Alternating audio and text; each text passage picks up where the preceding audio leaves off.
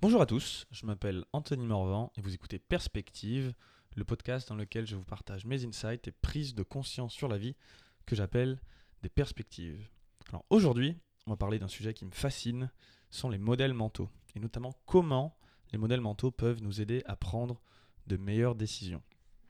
Il y a une personne que j'admire tout particulièrement qui s'appelle Charlie Munger, qui est l'associé de Warren Buffett. Warren Buffett étant l'un des hommes les plus riches du monde qui a pendant 60 ans pris euh, d'excellentes décisions d'investissement et qu'il crédite lui-même à justement l'esprit de son associé, Charlie Munger, qui l'a toujours aidé et guidé à justement voir les choses de la bonne façon et euh, à ne pas faire d'erreurs, en tout cas le moins possible, et euh, à faire des bons choix d'investissement.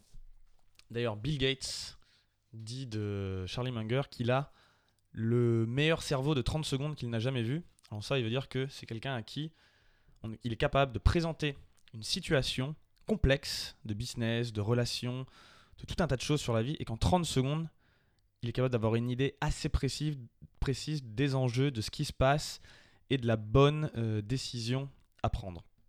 Donc, comme Bill Gates qui dit ça, c'est pas rien. Et en fait, l'histoire de, de, ce gars, Charlie Munger, c'est qu'il a pendant longtemps cherché à comprendre l'essentiel des enseignements à travers diverses disciplines. Il se moque d'ailleurs de ce qu'il appelle l'académie, du grec academia, qui fonctionne en silo fermé. Pour lui, c'est très triste que chaque expert, chaque prof par exemple, reste dans son domaine de prédilection, alors que chacune des disciplines a quelque chose à apporter, a une perspective intéressante sur la vie à apporter. Par exemple, les maths, la physique, la biologie, l'histoire, la géographie, les langues, l'économie, la philo. En fait, tout ça, lui, ce qu'il choisit de faire, c'est d'aller piocher parmi toutes ces disciplines les livres, les concepts, les théorèmes importants, les 5, 10, 20%, d'ailleurs c'est un des modèles que l'on verra, la loi de Pareto qui explique que 20% des, euh, des effets sont... Pardon, 20% des causes produisent 80% des effets. Il s'est dit, mais attendez, c'est un peu bizarre, pourquoi est-ce que chacun resterait dans son domaine à passer toute une vie à apprendre quelque chose alors que qu'en allant piocher dans les, les modèles les plus importants de chacune des disciplines, on obtient des filtres, des perspectives tellement intéressantes qui permettent d'expliquer beaucoup de choses euh, sur la vie. Il faut d'ailleurs voir qu'aujourd'hui, tout est interconnecté. Je parlais euh, ce matin même avec un, investisseur en Bitcoin qui m'expliquait que pour lui, pour être un bon investisseur, il fallait non seulement des bases d'économie, de technique, pour comprendre exactement les transactions et tout ce que ça impliquait, mais aussi de sociologie, de neurosciences, d'énergie, de, la gestion des ressources en énergie de, de la planète. Je trouvais ça fascinant parce qu'il me dit, je comprends pas les gens qui se concentrent que sur le point de vue économique, que le point de vue technique. En fait, il y a tellement de choses à prendre en compte pour se faire un point de vue global de qu'est-ce que c'est aujourd'hui euh, que d'investir euh, en crypto-monnaie. Alors, une fois qu'on a dit ça, qu'est-ce qu'un modèle mental? Ben, Pour moi, c'est ni plus ni moins qu'une perspective, c'est pour ça que j'en parle dans ce podcast. C'est un filtre qui nous permet de voir le monde. Et qui dit filtre, dit que ça nous donne ce sur quoi on doit se concentrer et ce justement qu'on doit exclure pour, euh, pour ne pas brouiller l'information pour ne pas se concentrer sur quelque chose qui, qui n'a pas assez d'importance. En fait, notre cerveau est incapable de traiter toutes les informations qu'il reçoit en même temps.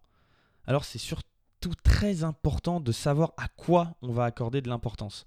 D'ailleurs, un des modèles mentaux les plus méta, c'est-à-dire que c'est une sorte de modèle mental qui s'applique aux autres modèles mentaux et qui doit être vraiment, pour moi, le point de départ de tout, c'est la carte n'est pas le territoire. C'est un concept qui a été développé par euh, Alfred Korzybski, qui est aussi le créateur de la sémantique générale, qui a été derrière euh, repris en PNL notamment, parce que la PNL en fait c'est c'est une intégration de plusieurs autres euh, méthodes ou concepts, théories de psychologie, de personnalité et de, de neurologie, de neurosciences.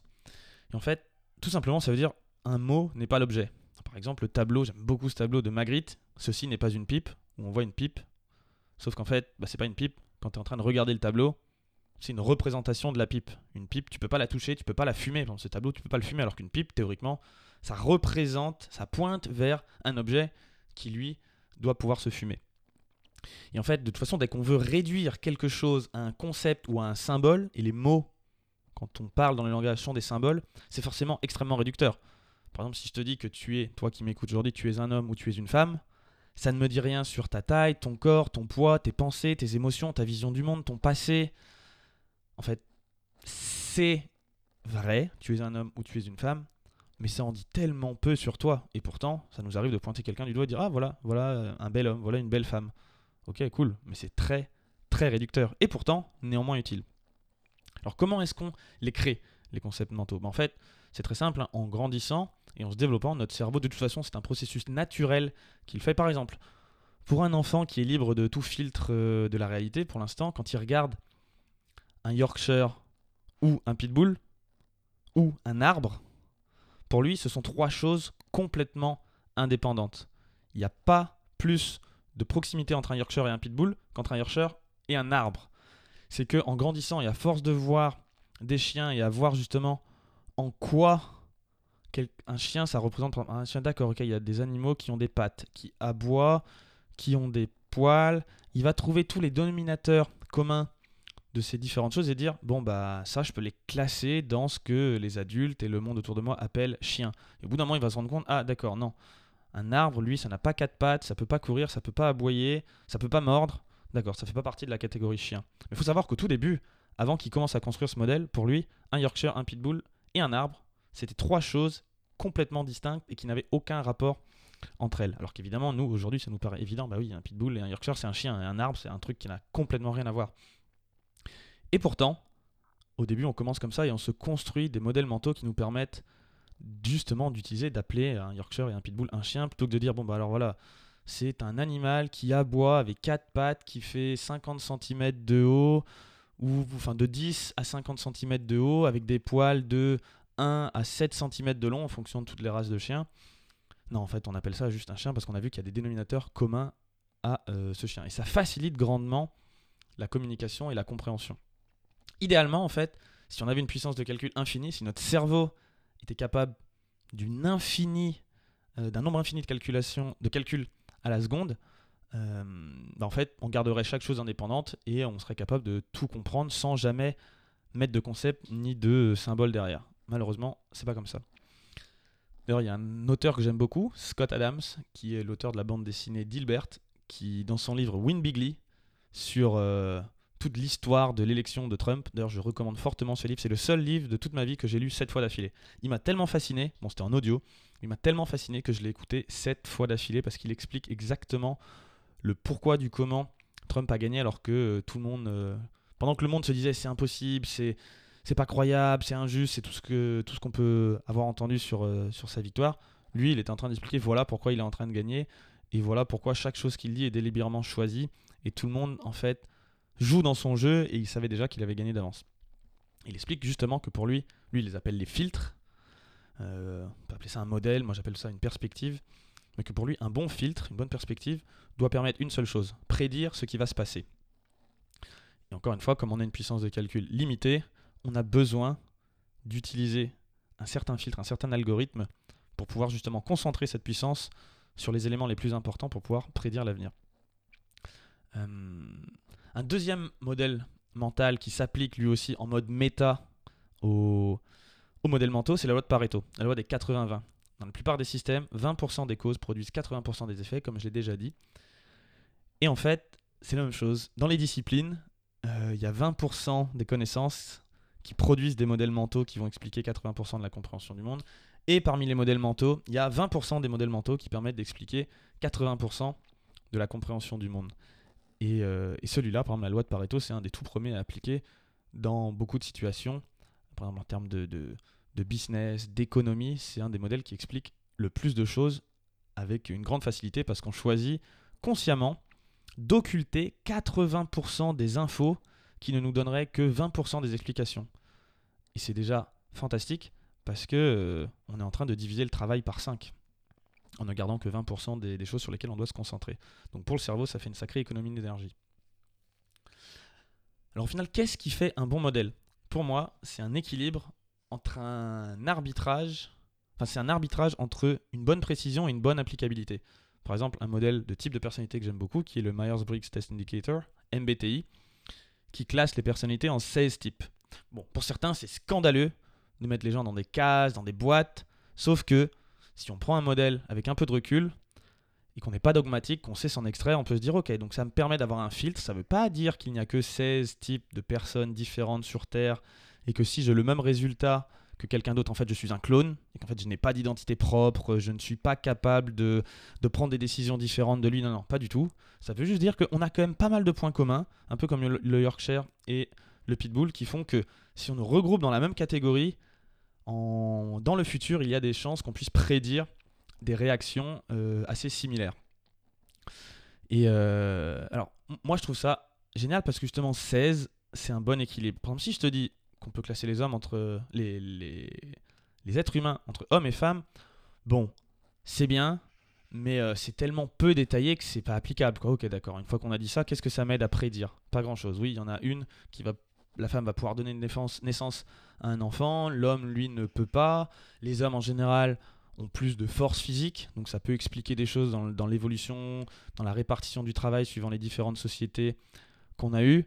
Mais bon, ça explique quand même peu de choses. Maintenant, si à l'inverse on dit non, mais en fait c'est nul aussi de mettre les gens dans les cases, et qu'en fait euh, on est tous différents, il y a 7 milliards de personnes complètement différentes, ok, cool. Mais une fois que j'ai dit ça, il n'y a rien qui est applicable non plus. Quoi. Je suis obligé de me. Ça revient à prendre toutes les informations et à devoir tout traiter. Donc en fait, euh, ça me prédit rien du tout non plus sur l'avenir. En revanche, avec un modèle à 16 personnalités, qui peut encore plus se réduire, parce qu'en fait, ce sont 4 variables qui, peuvent, qui ont chacune deux pôles. Euh, je ferai un autre podcast un jour dans lequel j'expliquerai un peu plus euh, ce qu'est le MBTI, mais, peu importe, je trouve que 16, ça reste applicable, parce que c'est pas trop. Je pense qu'au-delà de 16, s'il y avait 32 par exemple, euh, type de personnalité, ça commencerait à être compliqué de se rappeler de, de toutes. Mais 16 personnalités, 4 variables, 2 pôles, ça reste applicable avec quand même un certain niveau de précision parce que 16 types de personnalités, ça permet de prévoir 16 types de comportements différents dans différentes situations. Et euh, je trouve que justement, c'est un modèle qui est assez juste dans sa création en termes de, voilà, de précision et euh, de, hum, bah, d'applicabilité. Ça permet. Alors, c'est très utile pour une, lecture rapide, mais je mets comme le disclaimer attention, la carte n'est pas le territoire, il faut savoir s'en détacher pour justement pas rester figé dans une perspective du monde. Et c'est toujours intéressant de s'autoriser à penser, hum, hors de la boîte. C'est pas non plus euh, interdit de regarder dans la boîte sous prétexte qu'elle n'explique pas tout. Il faut savoir qu'il y a une boîte, mais qu'il y a aussi des choses qui sont en dehors de la boîte et qu'on a le droit de commencer à concentrer notre attention à l'intérieur de la boîte. Et si ça n'explique pas ce qu'on veut, on peut dire ok, mais attends, peut-être qu'il y a des choses qui viennent en dehors de la boîte.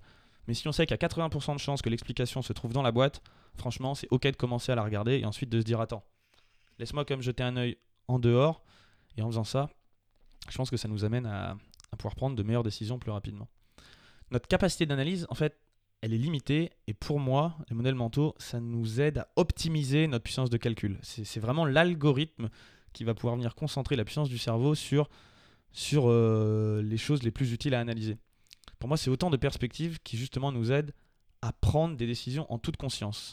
Encore une fois, comme l'a dit Carl Jung, euh, tant que l'inconscient, enfin l'inconscient dirige notre vie et on l'appelle le destin, tant qu'on ne met pas de conscience dessus. Et justement, les modèles mentaux peuvent permettre de mettre de la lumière consciente sur certains points inconscients, là où on sait qu'on a le plus de chances de, euh, trouver ce qu'on cherche. Par exemple, c'est un peu, je sais pas si vous connaissez la fable de la personne qui, euh, marche dans la rue, il fait nuit, il y a, quelques lampadaires qui éclairent des endroits sur la route. Et, là, tu rentres chez toi et tu vois quelqu'un qui est en train de regarder par terre sous un lampadaire. Tu demandes bah, qu'est-ce que vous cherchez? Il dit Ah bah j'ai perdu mes clés. Ah d'accord, et vous les avez perdues là? Non, non, je les ai perdues un peu plus loin, mais là-bas, il n'y a pas de lumière. Donc je peux pas les regarder. En fait, le mec, il est en train de chercher sur la route là où il y a de la lumière parce qu'il peut voir, sauf qu'en fait, c'est pas là que se trouve sa clé. Il le sait, mais il peut pas aller regarder ailleurs parce qu'il n'y a pas de lumière. Donc en fait, il est coincé. Je pense que les modèles mentaux peuvent nous permettre de faire ça. Un modèle mental, dans ce cas-là, l'aurait peut-être aidé. Ça aurait été un peu comme une lampe de poche qu'il aurait pu transporter avec lui et se dire Bon, je sais que je les ai perdus grossièrement par là. Et avec sa lampe de poche, il aurait pu apporter un petit peu de lumière et avec un peu de chance, euh, trouver ses clés. Euh, en tout cas, avec plus de, probabilité que si il est certain qu'il regarde là où elles ne sont pas.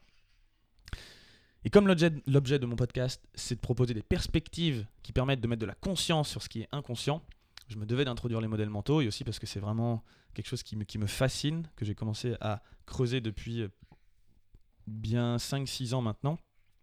Et au fur et à mesure des épisodes du podcast, j'en présenterai quelques-uns de mes préférés avec plus de détails. Merci d'avoir écouté ce podcast en entier. Si le sujet vous a plu, je vous invite à partager cet épisode et à m'encourager en me laissant 5 étoiles sur iTunes Podcast. Je vous dis à très vite pour un prochain numéro de Perspective. Bye